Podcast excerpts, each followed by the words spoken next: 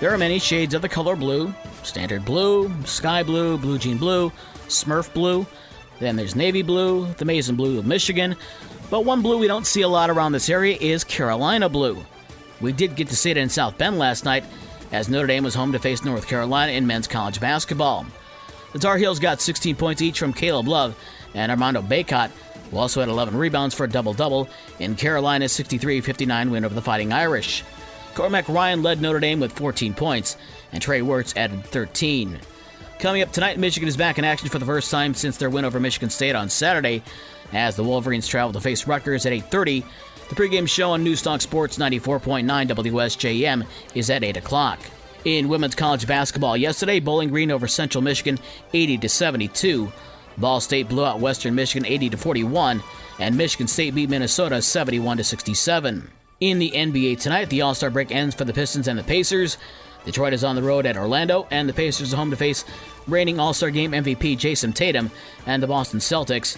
Those two games tip off just after 7 o'clock. The Bulls are off until tomorrow. In the NHL, the Blackhawks playing on back-to-back nights. They rallied from a three-goal deficit in the second period, thanks to a pair of goals from Patrick Kane and Max Domi, as Chicago beat the Dallas Stars 4 3. The Blackhawks have won five straight. Off the ice, the Blackhawks making a minor move ahead of next week's trade deadline.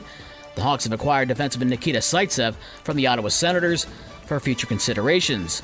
The Hawks get a couple of draft picks as well from the Senators, who are looking to get out of Zaitsev's bad contract.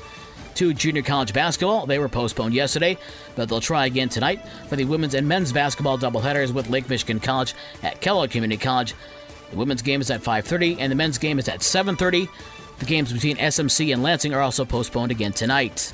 To high school sports, where the highly anticipated matchup with St. Joe and Mattawan was postponed again. We'll try that one on Saturday. Also postponed was Eau Claire's game at Galesburg Augusta. Eau Claire senior Demarion Travis still sits just 12 points short of breaking the school record for scoring. They get another chance on Friday as Eau Claire visits Our Lady of the Lake. One boys' game that did get played last night was Brandywine over Niles, 60 to 51. On the girls' side last night, Bridgman beat Our Lady of the Lake 41 to 24. Coming up tonight on the boys' side, it's Howardsville Christian at Covert at 6.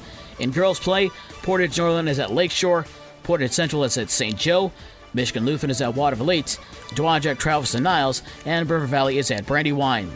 And for the rest of the scores from last night and the schedules for today's games, visit the podcast page on this station's website. With your morning sports for Thursday, February 23rd, I'm Dave Wolf.